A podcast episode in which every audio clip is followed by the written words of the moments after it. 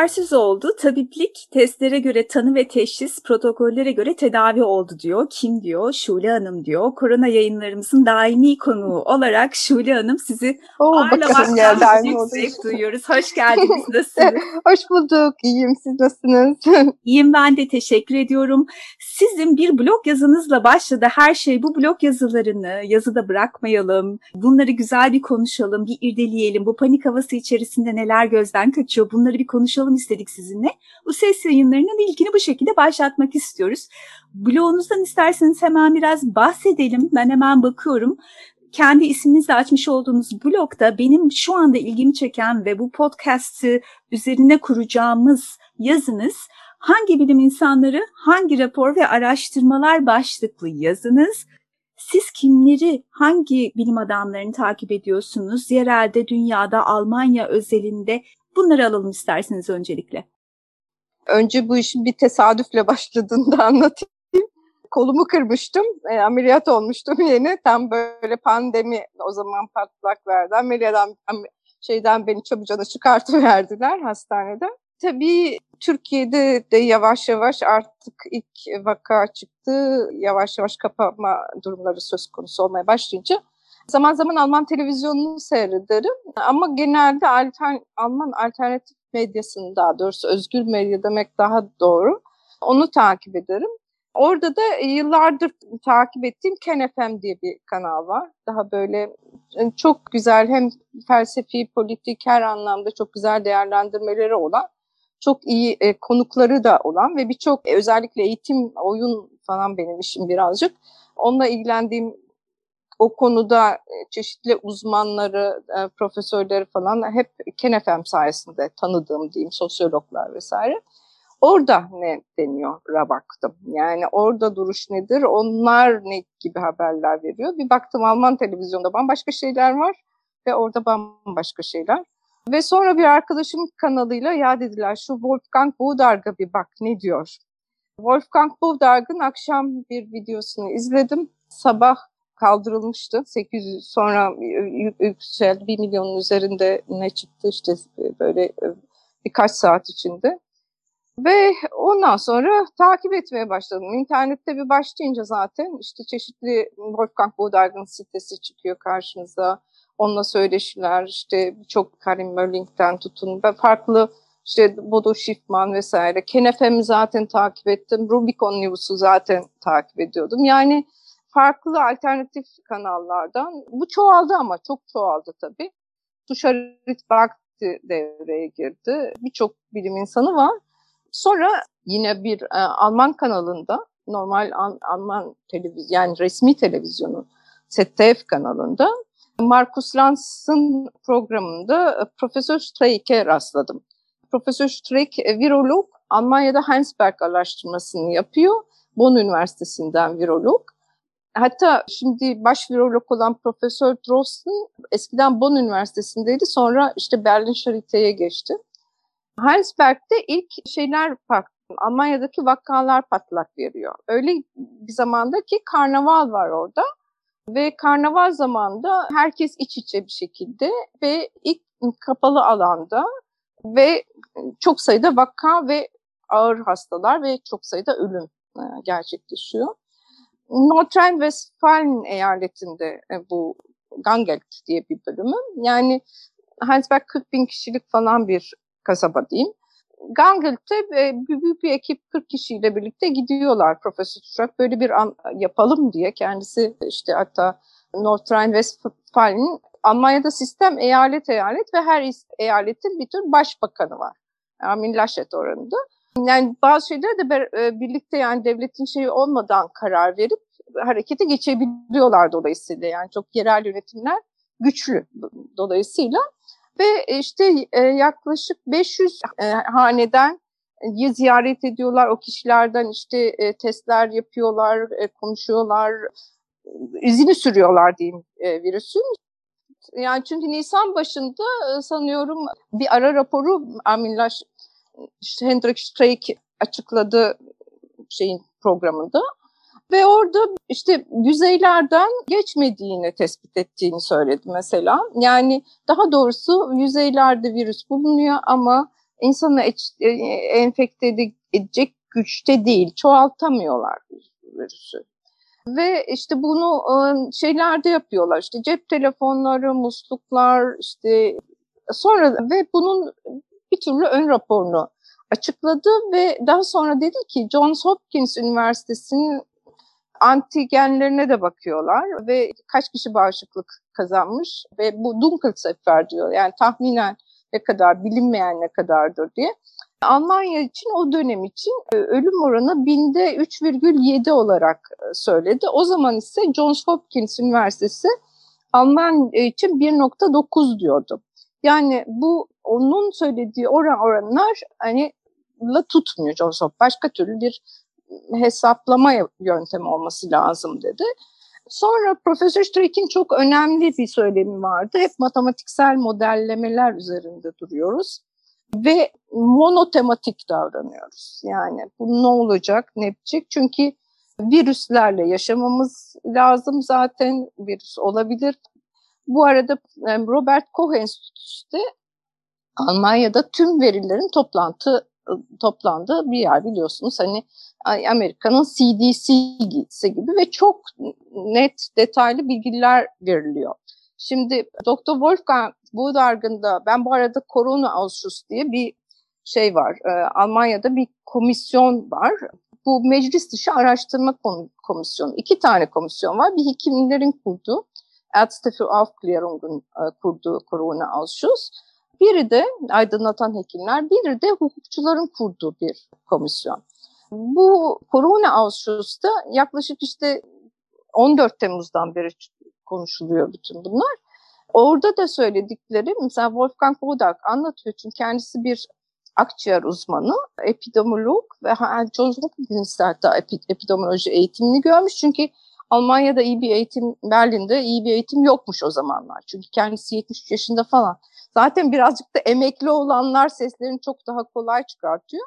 Eski SPD milletvekili Avrupa e, komisyonunda, sağlık komisyonunda yönetici olarak görev alıyor ve biliyorsunuzdur mutlaka yani 2009 domuz gribi zamanında da işte profitöre angst de angst diye hani korkudan faydalananlar e, ve şey film belgesellerinde de çıkıyor Trust WHO, WHO filmlerinde de yer aldı. O zamanlar işte e, araştırma komisyonu kurulmasını talep etmiş. Bütün işte e, ilaç şirketleri, Dünya Sağlık Örgütü vesaire oradaki şeyleri irdelemiş ve o zaman da işte çok fazla domuz gribi aşısı allecele hemen devreye sokulmuş ama gerekli değil demiş ve sonuç olarak Almanya'da 250 milyon euroluk aşı yani imha edilmiş ve Avrupa genelinde milyarlarca euroluk aşı ve tabii ilaçlar, tamiflular vesaire olmuş.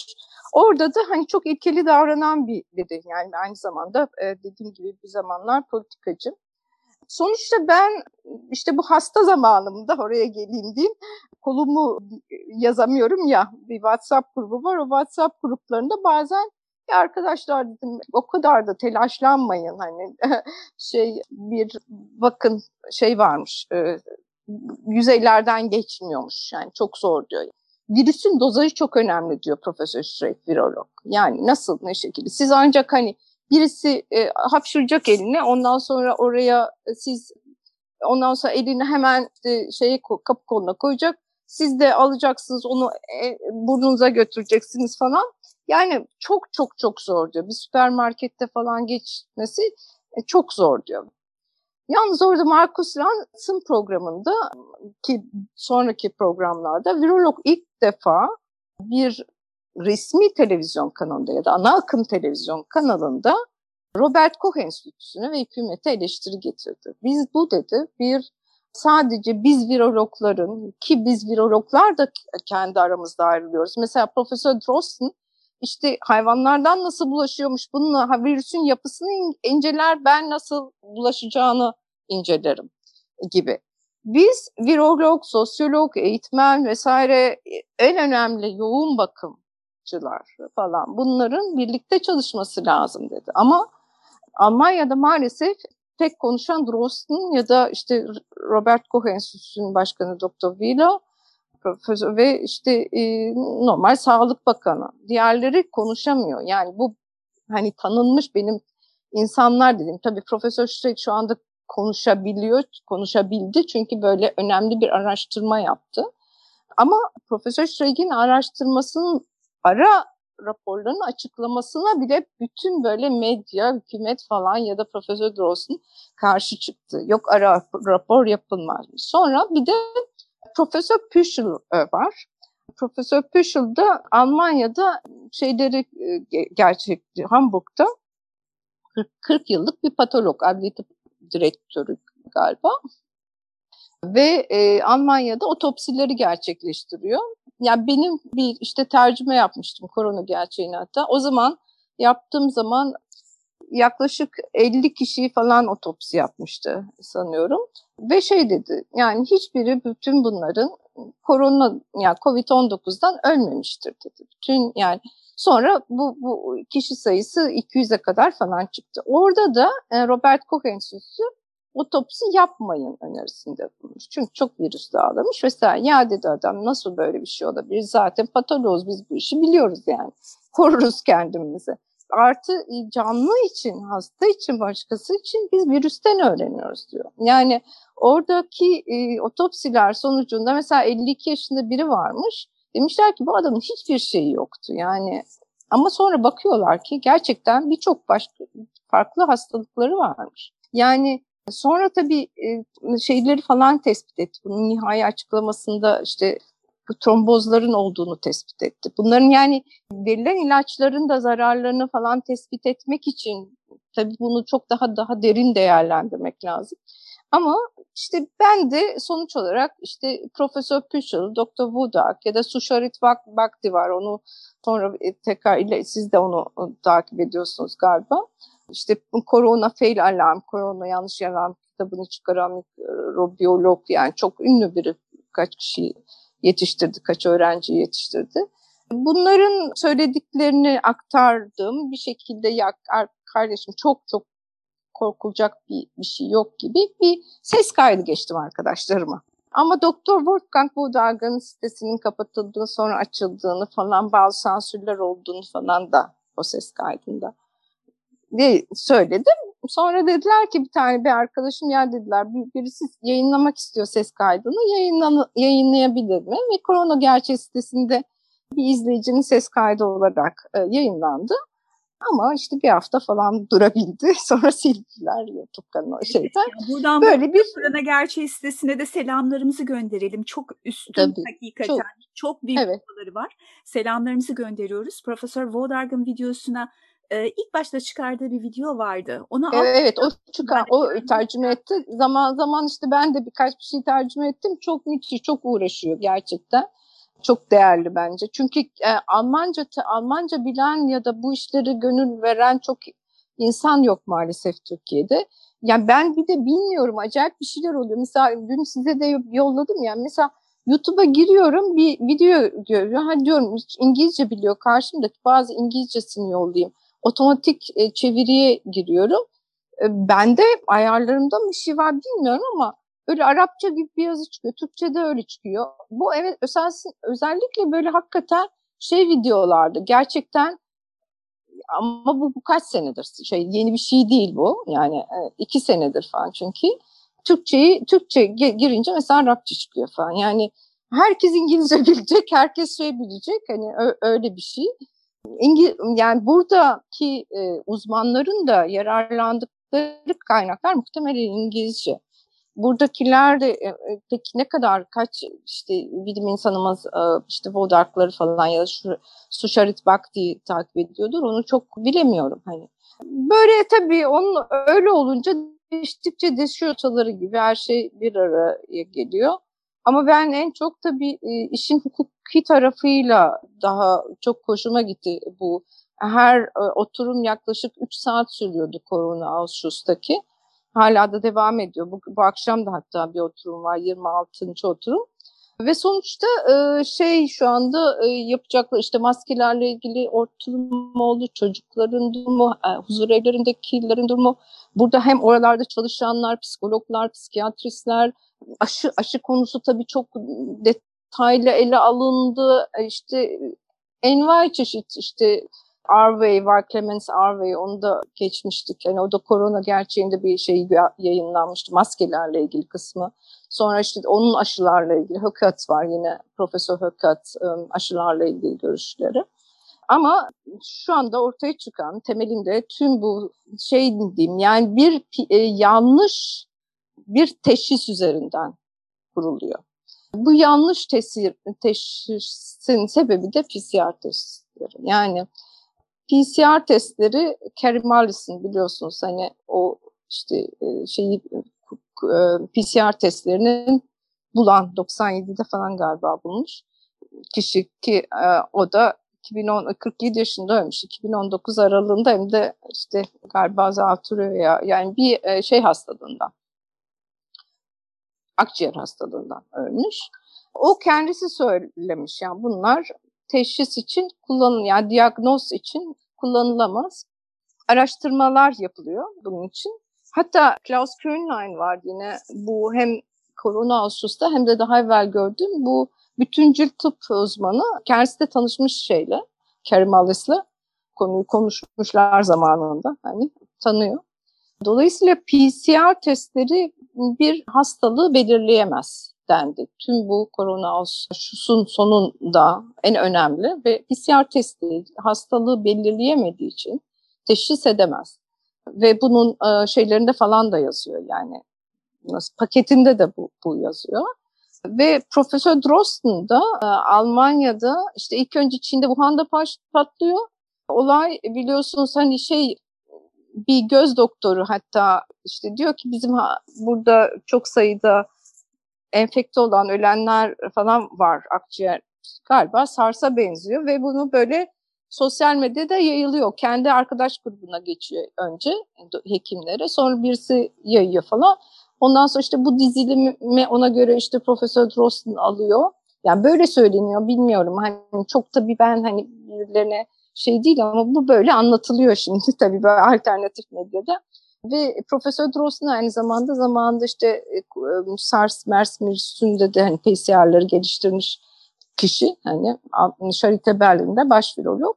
Ve e, işte diyor ki işte bu bu bu sekvens dizilim ha, dizilime göre dir falan deyip işte numune e, diyeyim e, şeye yolluyor. İşte Dünya Sağlık Örgütü e, tamam diyor bu, bu yayılsın buna göre e, üretiliyor, satılıyor hatta bu, bu şeyler. Hatta burada işte Drosten buradan para alıyor mudur, almıyor mudur? Çünkü ortak bir bir, bir firma var onu, onu çıkaran. Şimdi tu, tu, yani geçeriz onun ismini de. Land, e, onunla zaten eski virüsün işte birlikte sanıyorum geliş şey yapmışlar, kitleri geliştirmişler vesaire. Ve buradan Amerika'ya falan yayılıyor.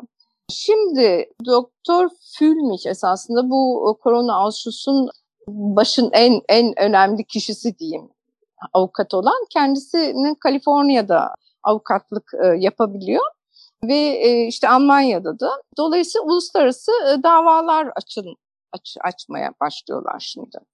Yani e, hukuki davalar e, açılıyor şimdi. Kanada, e, Amerika ve şeyde e, bu arada Children's Health Defense var. Hani bu e, Robert Kennedy, Robert F. Kennedy Jr.'ın da başında bulundu. O zaten Almanya'daki çeşitli e, şeylere de gitti. Protesto yürü, korona ile ilgili korona, protesto yürüyüşlerine gitti.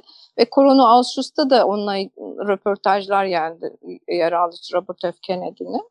Çok uzun süredir bununla beraber çalışıyorlar ve birlikte hareket edecekler. Bu e, avukatlar e, şeydeki Kanada, Amerika ve işte e, Almanya'daki avukatlar. Almanya'da toplu dava açılamıyormuş galiba ama toplu dava yine Drosten'a karşı. Çünkü Drosten'dan çıkıyor deniyor.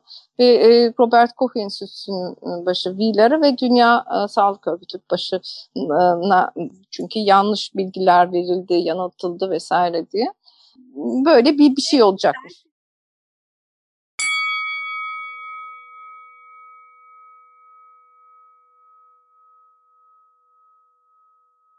Bu noktada hemen kronoloji.com sitesinde yazılı halinde bulabilecekleri dinleyicilerimizin bu COVID-19 sürüntü testleriyle ilgili İtalya'da açılmış olan davanın konusunu hemen bir aktaralım.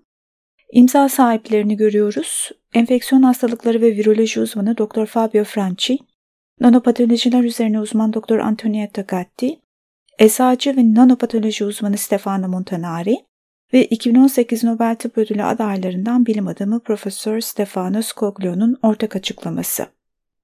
Diyorlar ki, sürüntü testlerinin verdiği sonuçlar hiçbir şekilde güvenilir değildir ve buradan elde edilecek verilerin olağanüstü hal uygulamalarının devamı, bireysel ve toplu karantina uygulamaları, bireysel özgürlükleri getirilen kısıtlamalar ve hayatı kilit altına alma kararları, okullardan iş yerlerine ve hatta aile içi ilişkilere kadar vardırılan müdahale ve kısıtlamalara gerekçe olarak kullanılmasının kesinlikle hiçbir bilimsel temeli bulunmamaktadır, diyor bu uzmanlar.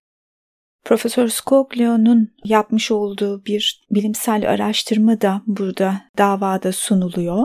Çalışmanın başlığı COVID-19 sürüntü testleri %95 hatalı pozitif vermekte.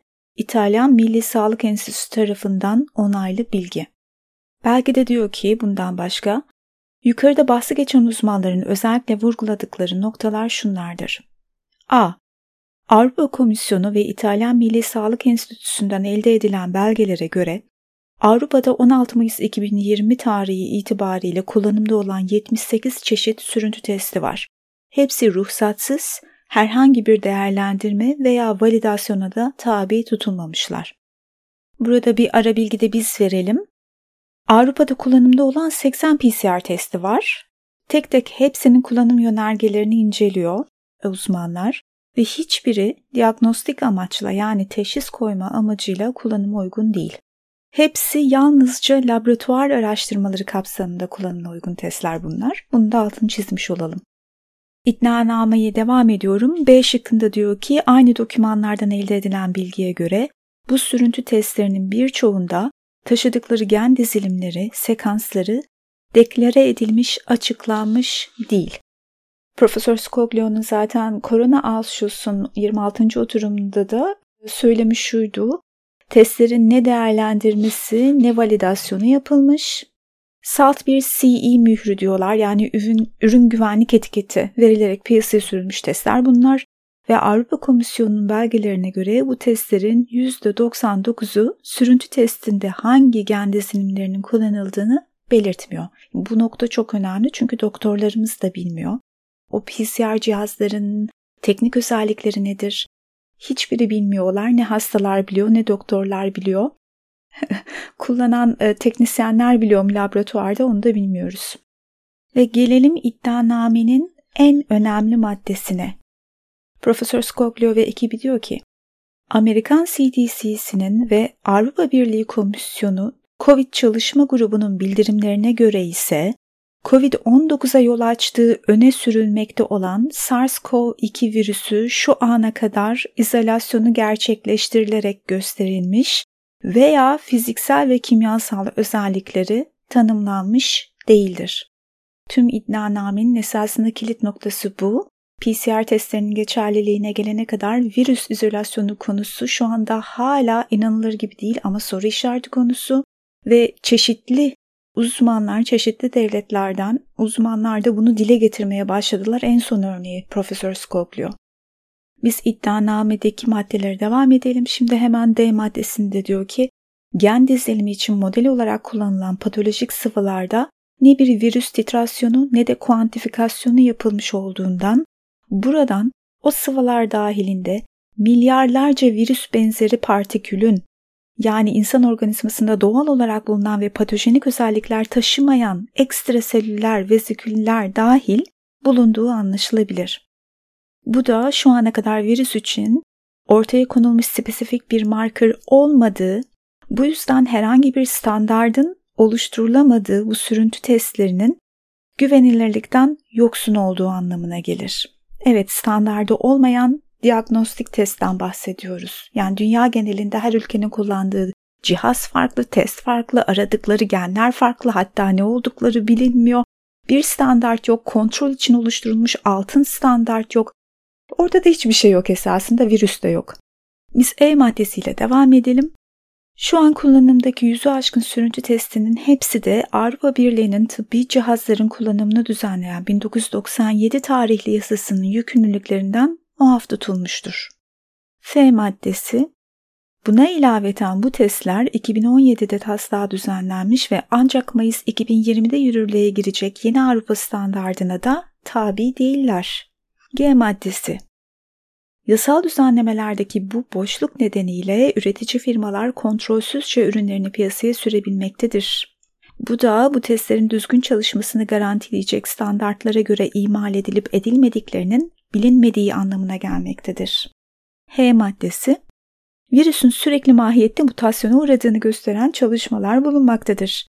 Virüs mutasyon geçirmeye devam ettiği takdirde sürüntü testlerinin işlevini otomatikman yitireceği gerçeği de bizzat sağlık otoritelerince kabul ve ikrar edilmiş durumdadır. İ maddesi GISAID veri tabanında SARS-CoV-2 virüsü için girilmiş 150 bin farklı dizilim var. Gen dizilimlerinden bahsediyor bakın burada. Aynı virüs için girilmiş dünya genelinden çünkü insanlara biz virüs izole ettik diyerek bir takım RNA gen dizilimleri giriyorlar o veri tabanına, ortak veri tabanına ve şu anda ortada bir virüs var ama bunun da 150 bin tane çeşidi var. Nisan'da bu sayı 70 bin idi, şu an 150 bin ve gitgide de artıyor bu sayı zira sürekli yeni mutasyonlar tespit ediliyor. Bu da kullanımdaki sürüntü testlerini tamamen geçersiz kılıyor.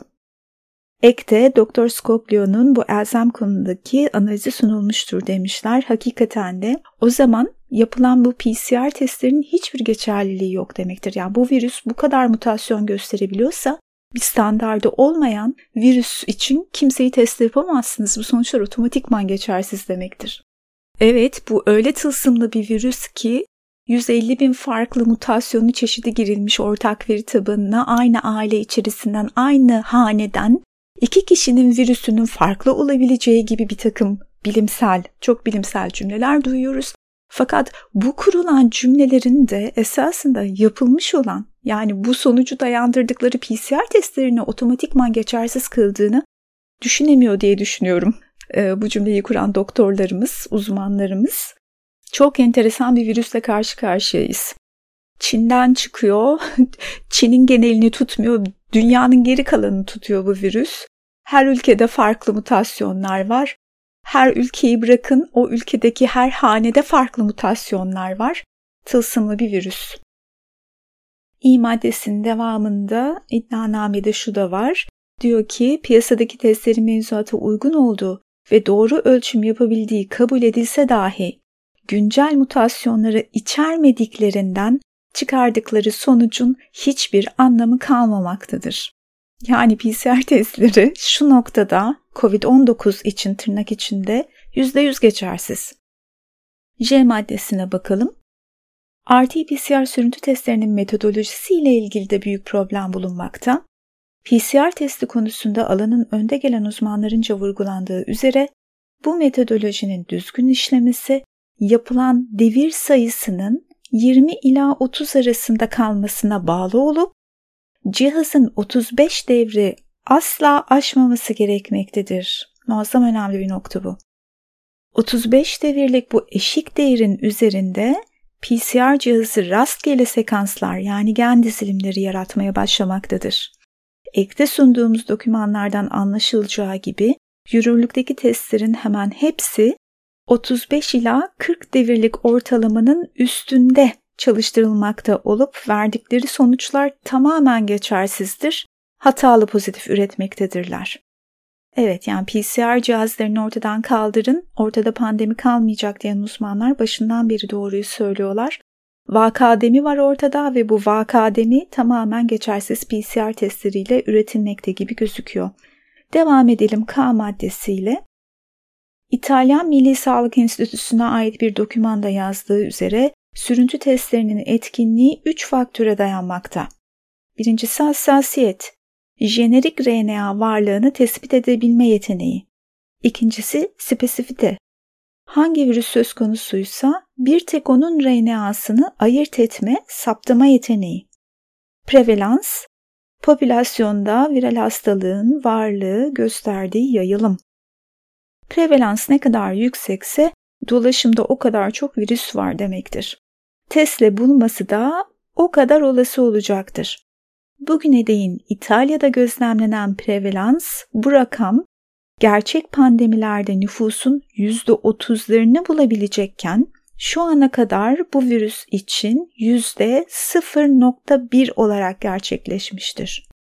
Bu oran 10 kat artsa dahi hala testin ölçebilirliği bakımından olması gereken alt eşik değerin altında kalmaktadır. Bu konudaki uluslararası otorite olan FIND'ın FIND isimli bir enstitü bu. İSS'den alınan tablosuna göre İtalya'daki sürüntü testleri ortalama olarak şu an %85 ila %90 arası hatalı pozitif vermektedir. Esas itibariyle farinjiyal veya nazal COVID-19 sürüntü testlerinin yani boğazdan veya burundan alınan o sürüntü testlerinin hiçbir diagnostik değeri bulunmamaktadır. Buradan hareketle iddianamelerinde değerlendirmeye alınması gereken noktalar başlığını atmışlar ona bakalım. Neler diyorlar? A şıkkında son birkaç aydır söz konusu sürüntü testleri baz alınarak medyadan aşağıdaki konularda alarm verici bir takım veriler kamuoyuna servis edilmektedir. Birincisi COVID ölümlerinin sayısı. İkincisi COVID tanısıyla hastaneye kaldırılanların sayısı. Üçüncüsü COVID ile enfekte ancak asemptomatik olanların sayısı. B şıkkında diyorlar ki bu testlerin sonuçları baz alınarak bir takım tedbir kararları alınmaktadır.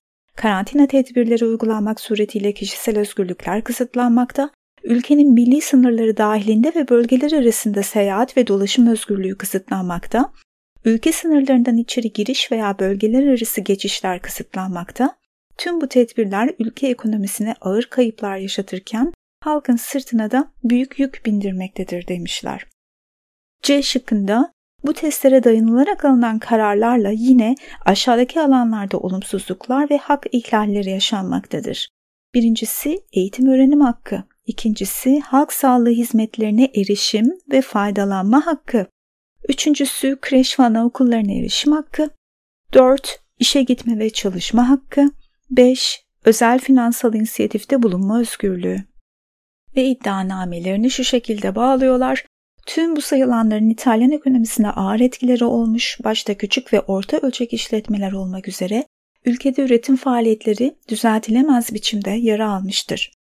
İş sahipleri kadar çalışanlar da doğrudan veya dolaylı olarak olağanüstü maddi ve manevi kayıplara uğramış, ayrıca biyolojik olarak da olumsuz etkilenmiş, tüm popülasyonda özellikle anksiyete ve korku inanılmaz üst seviyelere çıkmıştır.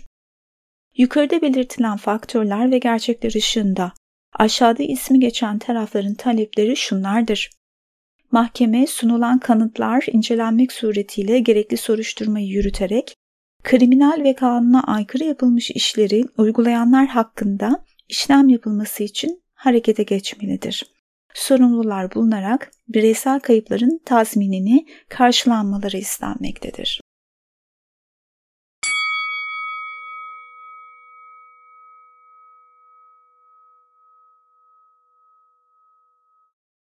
toplu davalarda da şimdi açılacak toplu davalarda da genelde küçük ve orta boy işletmelerin sahipleri bu işleri, bu davaları açıyorlar. Muhtemelen açacaklar. Çünkü onlar çok büyük zarar gördüler.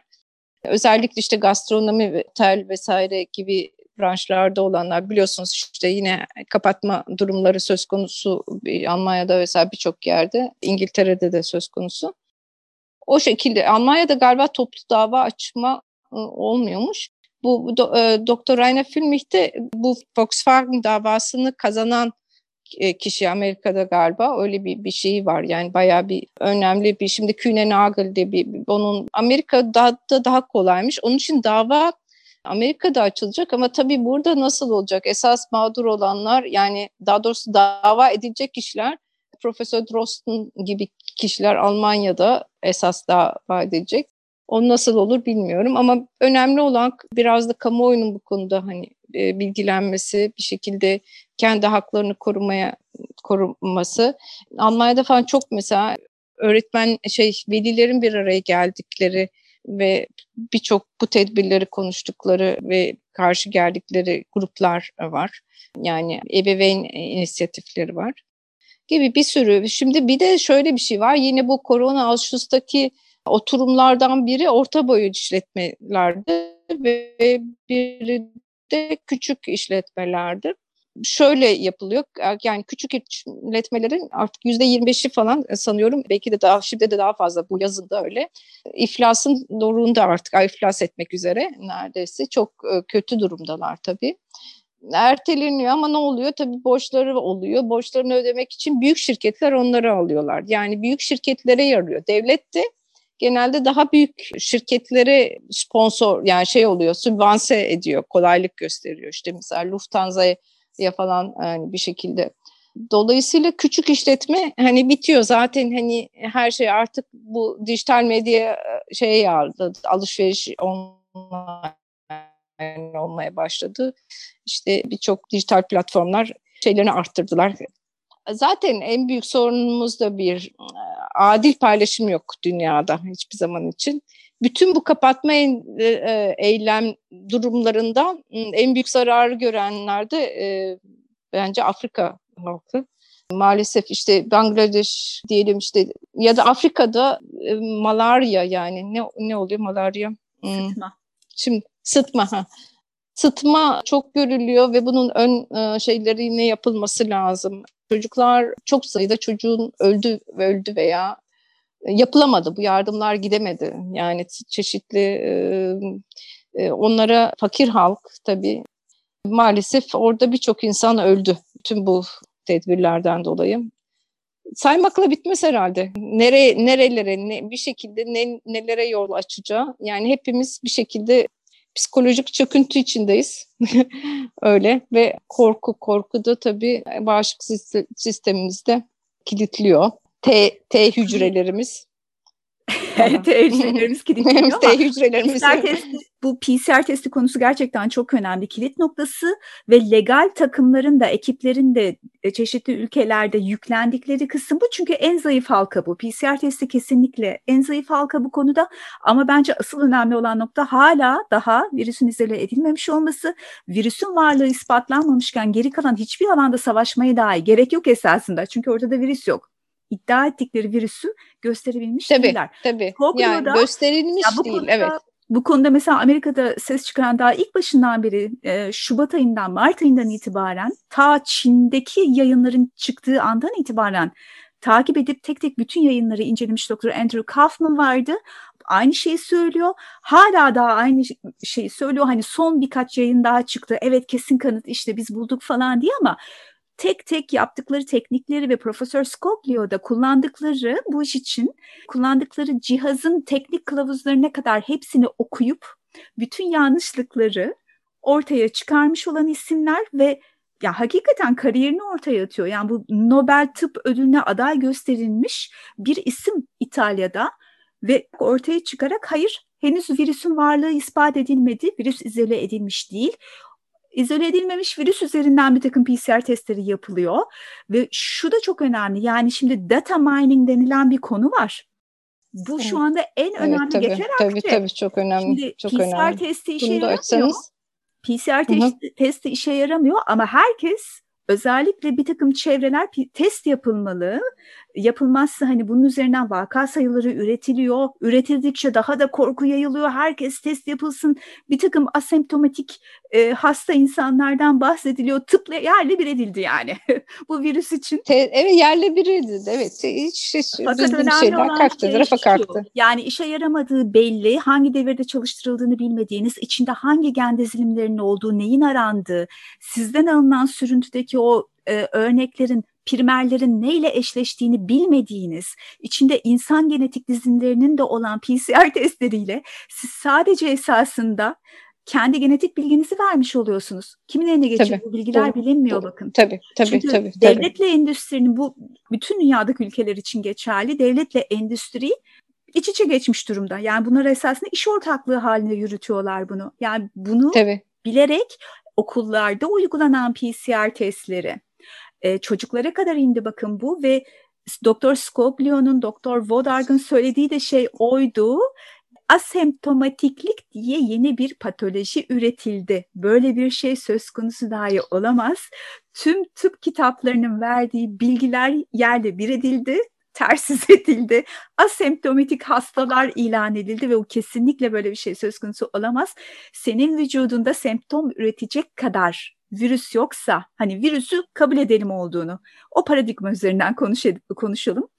Senin vücudunda belirti oluşturacak kadar dahi o kadar sayıda virüs yoksa sen nasıl başkasını enfekte evet, Virüsün, virüsün dozajı da önemli ve e, PCR testi zaten bunu tespit etmiyor. Siz bir tahlil yaptığınızda da mesela kan tahlili işte ne bileyim ben e, birçok bir, bir yani oranla ilgili bir sürü şey biliyorsunuz. Artı veya eksi şeklinde bir tahlil olmuyor. Üstü üstünde biri test öbürü tahlil. Yani böyle, böyle bir şey de var.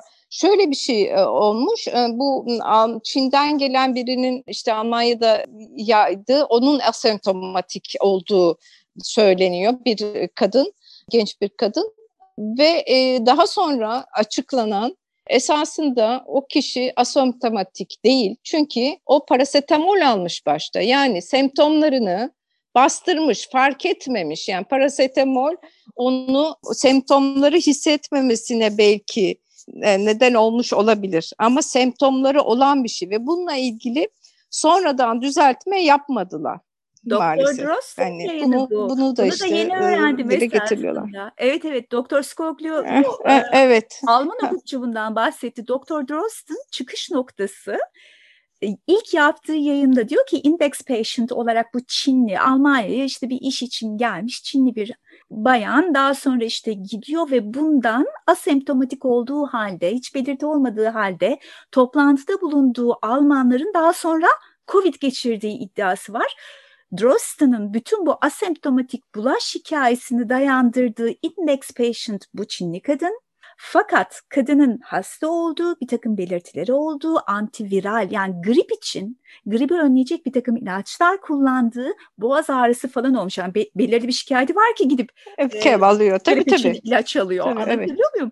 Yani sonuçta bu belirtileri var. Evet. Bunu bilmesi Bunu söylemediler bana. Evet. Bu yayınında bunu düzeltmiyor ve bu yayına dayandırılarak bütün dünyada asemptomatik hasta olabilir, asemptomatik bulaş olabilir. Buradan tabii ki evet, çocuklara evet, bağlandırıyorlar olayları. Çocuklar süper taşıyıcı olabilir. Herkes şüpheli. Herkes virüs taşıyıcısı olabilir. Potansiyel katil olabilir. Ya efsane buradan yayılıyor. Ya şimdi bu şeyi de kendisi kendisi yine Rostun'un bir e, Alman televizyonda bir şeyini izlemiştim. O da Nisan ayındaydı falan galiba. E, işte Çin'de yapın e, araştırmalardan şey çıkıyor. Çocukların e, çok az bulaştırdı. Bunu diyor ki acaba diyor eski koronavirüslerinden dolayı bir şekilde bunu söyleyebildi o zaman. On niye onun arkasında durmadı? Eski koronavirüslerin geçirmiş olduğundan dolayı mı çocuklar işte geçirmiyorlar, yapmıyor şey yapmıyorlar falan diye. Ve sonra e, Almanya'da en büyük eleştiri de şu.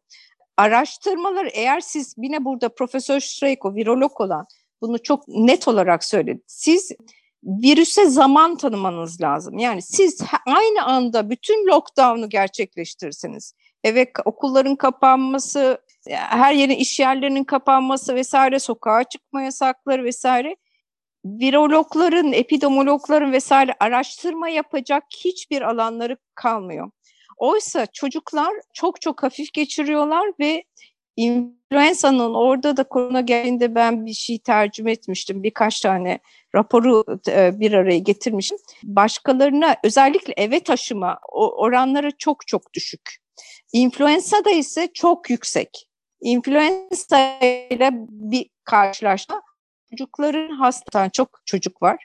Hastalanması ve e, bulaşıcılığı e, influenza'nın çok daha yüksek. Burada COVID'in e, influenza'dan büyük farkı çocuklarda neredeyse e, etkisiz olması ve eve taşıması. Zaten damlacık enfeksiyonu diyorsak e, bir şekilde yüz yüze bulaşılıyor ve siz ancak enfekteyseniz yani işte hapşurduğunda, öksürdüğünüzde şey yaparsanız damlacınız e, bulaşırsa karşı tarafa belirli bir zaman sonra kapalı alanda tabii kapalı alan çok önemli kapalı ve e, virüsün yoğun olduğu alanda bulaşma e, şeyi çok fazla. evdeki yetişkin bir şekilde eğer çocuğunun aksırdığını, öksürdüğünü bir şeyini bir şekilde kendini korumaya çalışır. Eğer yüzeylerden de geçmiyorsa. O yüzden eve çocuğun eve taşıması çok zor ve şey yapılması gerekiyor. Yani işte çapraz bağışıklık, sürü bağışıklığı vesaire bir fren gibiler çocuklar. Yani çocuklar belki geçiriyorlar bir hastalığı, immün oluyorlar, bağışıklık kazanıyorlar, çok çabuk geçiriyorlar ama işte bu sürü bağışıklığına katkıda bulunuyorlar. Bunu da yani bence mesela özellikle anaokullarının açılması, e, açık kalması falan gerekiyordu belki de zamanda. Yani araştırmalara fırsat tanınmadılar. İşte otopsilerin önüne geçildi.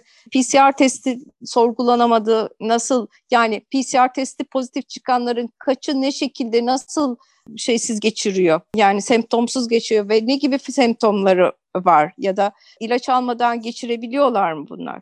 Ben yani İtalya'da şahsi fikrimi ben tekrar burada bir hani araya bir interject etmek istiyorum. Çünkü Doktor Scoglio'nun bu verdiği röportajda da çok önemli noktalar vardı. Şimdi çocuklar niye belli bir takım hani yaş gruplarında öne çıktı? çok açık ve net bir şekilde Doktor Scoglio esasında açıklıyor İtalya'daki durumu. Lombardi bölgesindeki işte Bergamo ilinde biliyorsunuz oranın hani ana üssü orasıydı. Hotspot İtalya'da oradaydı ve büyük ölümler gerçekleşti. Ölümlere baktığınız zaman hemen hemen hepsi huzur evlerinde kalan yaşlı bakım evlerindeki insanlardı. Orada daha çocuklar yok. Çocuklar niye bulaştırmıyor? Şimdi bir, orada da böyle bir virüs yok. Yani koronavirüsü Hı, dahi evet, evet. olsa belirlenmiş bir virüs yok. Adını koyabildikleri, gösterebildikleri, izole edebildikleri bir virüs yok. Fakat daha da önemli noktası şu, Doktor Scoglio'nun dediği şey şu. Neden üst yaşlarda, New York'ta da aynı şekilde öyle oldu? Burada birkaç ay öncesinden, bir iki ay öncesinden 2-3 tane menenjit vakası yaşanıyor İtalya'da, Bergamo'da. Bu menenjit vakaları üzerine medyanın yarat çıkarma sonucu tabii şey büyük panik var. Menenjit bizdeki yansımalarını da biliyorsunuz. Bir menenjit vakası Kanada'dan çıksa Türkiye'de haberler manşet yapıyor. Menenjit salgınları işte menenjit şöyle hastalıklar Hı-hı. işte aşı olalım ve devlet aşı promosyonuna programı biliyorum yapıyor. onu evet. Ha evet. İnfluenza artı menenjit aşısı bir arada vuruluyor o yaşlılara. Özellikle biliyorum. Evet bunu işte e, Klaus e, Kölner de çok güzel açıkladı. E, menenjit ve grip aşısı olmuşlar. Bu da bir türlü şey gibi böyle sitokin fırtınası mı deniyor? Öyle bir şey yaratıyor. Yani siz gerçekten aynı etki şeyleri de nasıl söyleyeyim şeyleri göster işte öksürüğünüz oluyor vesaire bu aşılar sonunda da Covid'de gösterilen tablosu belirti Covid'deki belirtiler var. Ha, bu Covid'de bazen kelimeler aklıma gel. Covid'deki belirtileri gösteriyor. Bergamo'daki olay çok bir de tabii hani orada da çok şey var. Tedavilerde çok büyük e, hatalar oluyor. İstiyorsunuz ki bir daha sefere gireriz ama e, hidroksiklorokin özellikle çok yüksek dozda verilmiş günde 800 miligramdan 3 defa 10 gün boyunca raporlar var ve bu hidroksiklorokinin e, çok yüksek dozda verilmesi özellikle e, kalple ilgili sorunlara yol açıyor. Ani kalp ölümlere e, şey yapıyor. Wolfgang Bodarg'ın da bir tezi vardı. O da Akdeniz kökenlilerde ki bunlarda Türkler de dahil işte zenciler vesaire hidroksi bazı vücutta bazı enzimlerin olmadı ve hidroksiklorokinin bu yüksek dozlu e, anlar e, şeyde e, veriliyor hastanede ölümlere yol açtığını. Burada da çok acayip bir şey var. Tam onu bir yanlış anlaşılma var dendi bununla ilgili. İlk başta bunu gördüler sonra İtalyanlar da bu fazla verilmesi Brezilya, Fransa ve şeyde olmuş. İtalya'da olmuş. Mesela Almanya'da gerçekleşmemiş sanıyorum. Bildikleri kadarıyla belki başka ülkelerde de e, olmuştur. E, yani günde en fazla dört e, romatizmal hastalıklarda verilir diyor Profesör e, Doktor Könler normal şartlarda ve terbehilfe yani ölüm yardımı olarak yüksek dozda normal şartlarda hidroksiklorokin verilir diyor. Bir İngiliz bir doktor tavsiye etmiş galiba o, o dozajı o da sonradan diyor ki ben hidroksiklorokin demedim de başka hidroksi bir şey dedim falan. Böyle ya öyle saçma sapan şeyler oluyor ki bilmiyorum. O da biraz bakmam lazım öyle bir şeyler duydum. Yani daha sonra ayrı bir bölümde ele alın isterseniz. ilaç konusu çok farklı bir konu ama sonuçta aşı yan etkisinin bir arada vurulan Ve nedir? Hani göğüs hastalıkları için vurduğunuz bir influenza aşısı ki yani prospektüsüne baktığınızda birebir zaten pneumoniye sebep olduğu yazar. Aynı şekilde menenjit aşısında hem nörolojik semptomları vardır yan etki olarak hem de yine yani her türlü hastalığa olduğu gibi solunum yolları hastalığını da yatkınlaştırır. Yani yaşları bu şekilde zaten yoğun bakımlık edip zatürre geçiren hastaları daha sonra hastanelerden alıp bakım evlerine gönderip ki burada Profesör Skoglio hiç sözüm sakınmıyor. Aç bırakıldılar, susuz bırakıldılar, öldürüldüler. Tabii. Yani doğrudan iatrojenik olarak yapılan bu yaratılan ölümlerden bahsediyor. Çok açık ve net bir biçimde. Hatta evet. sırada yayınlanan bir makaleden bahsediyor. İtalyan dergilerinden biri Bergama'daki doktorlarla falan bir röportaj yapılmış anladığım kadarıyla. Ya hayrettir diyorlar yani bu ölenlerin de hepsi hani şeyde aşılanmış insanlardı. Hani bunların ölmemesi gerekiyordu. Biz bunlar ölmesin, zatürre olmasın diye bu aşıları yaptık. İnfluenza ve menenjit aşılarını. Ama ölenler onlar oldu. Ya bunlar dergilerde falan yayınlanmış. Fakat İtalyanca eksikliğimizden maalesef o yayınları takip edemiyoruz. Ama Profesör Scoglio'nun söylediği de ilaca daha gelmeden yani verilen tedavilerde de yanlışlıklar var ama özellikle tabii şey var yani ya çok bir de çok çabuk antibiyotik verirlermiş İtalya'da. Onda o, o, on, o da öyle. Mesela bir bir şeye göre herhangi bir belki influenza vardı.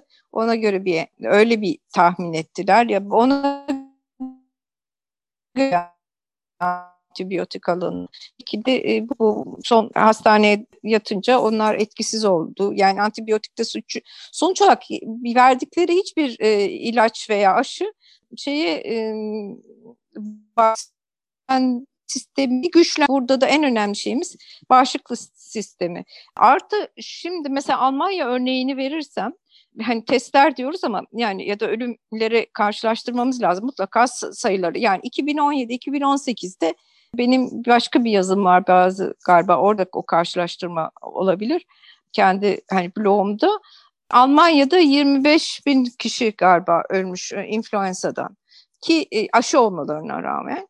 Bu sene ise işte ondan beri de yaklaşık 20 bin kişi influenzadan, influenzadan değil daha doğrusu grip, gripten ölüyor. Belki bunun yüzde onu koronavirüsü, başka şeyler var yani ama çoğu genelde influenza, genelde influenza. Şimdiye kadar tabii influenza'nın şeyini yapmıyor, koronanın tespiti yapılmıyordu ama influenza'nın hani tespiti yapılıyordu bir şekilde bunlar da bildiriliyordu çok net e, rakamlar ortada. Bu geçtiğimiz dönem influenzadan ölen sayısı e, işte her yıl 20 bin gibi olurken Almanya'da 411. Çünkü e, e, tabii eve eve kapanınca belki e, virüs geçmemiş olabilir ama influenza değil de influenza olsa bile korona çıktığı için COVID-19 çıktığı için PCR'ında COVID-19 sahnesine yazıldı. Onun için soruyorum bazen hani hasta İsterseniz bu yayında PCR testleriyle ilgili bu bölümü bu şekilde bırakalım. Bir tamam. aşamada belki maske konusu olabilir veya başka bir Çok, evet. hidroksiklorokin konuları bunları yavaş yavaş diğer bölümlerde ele alırız. Ne dersiniz? Oldu tamam. çok iyi olur. Çok teşekkürler. Ben çok teşekkür ederim. Sevgiler. Hoşçakalın. Hoşçakalın.